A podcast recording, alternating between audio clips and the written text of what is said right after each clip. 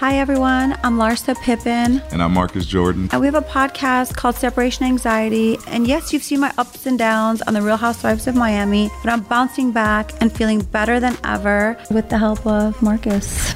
and now we're ready to share our private thoughts about being in the public eye. We'll cover life, love, sex, and yes, the 16 year age gap. It's going to be super juicy, guys. We're going to be brutally honest and open about everything that's going on, even when it's about us, our friends, and especially our haters. Plus, you guys will see why I fell in love with Larsa. And why I found everything I was looking for in Marcus. I feel like we're the perfect match. I agree. Point is, we're not letting our last names get in the way of our love. I think everyone will be really surprised to see what we really like and what we really like together. It's going to be a wild ride, but definitely worth it. Follow us each week as we explore our separation anxiety. What can we say? There's no shame in this game. Listen to Separation Anxiety with Lars and Marcus starting June 13th on the iHeartRadio app, Apple Podcasts, or wherever you get your podcasts.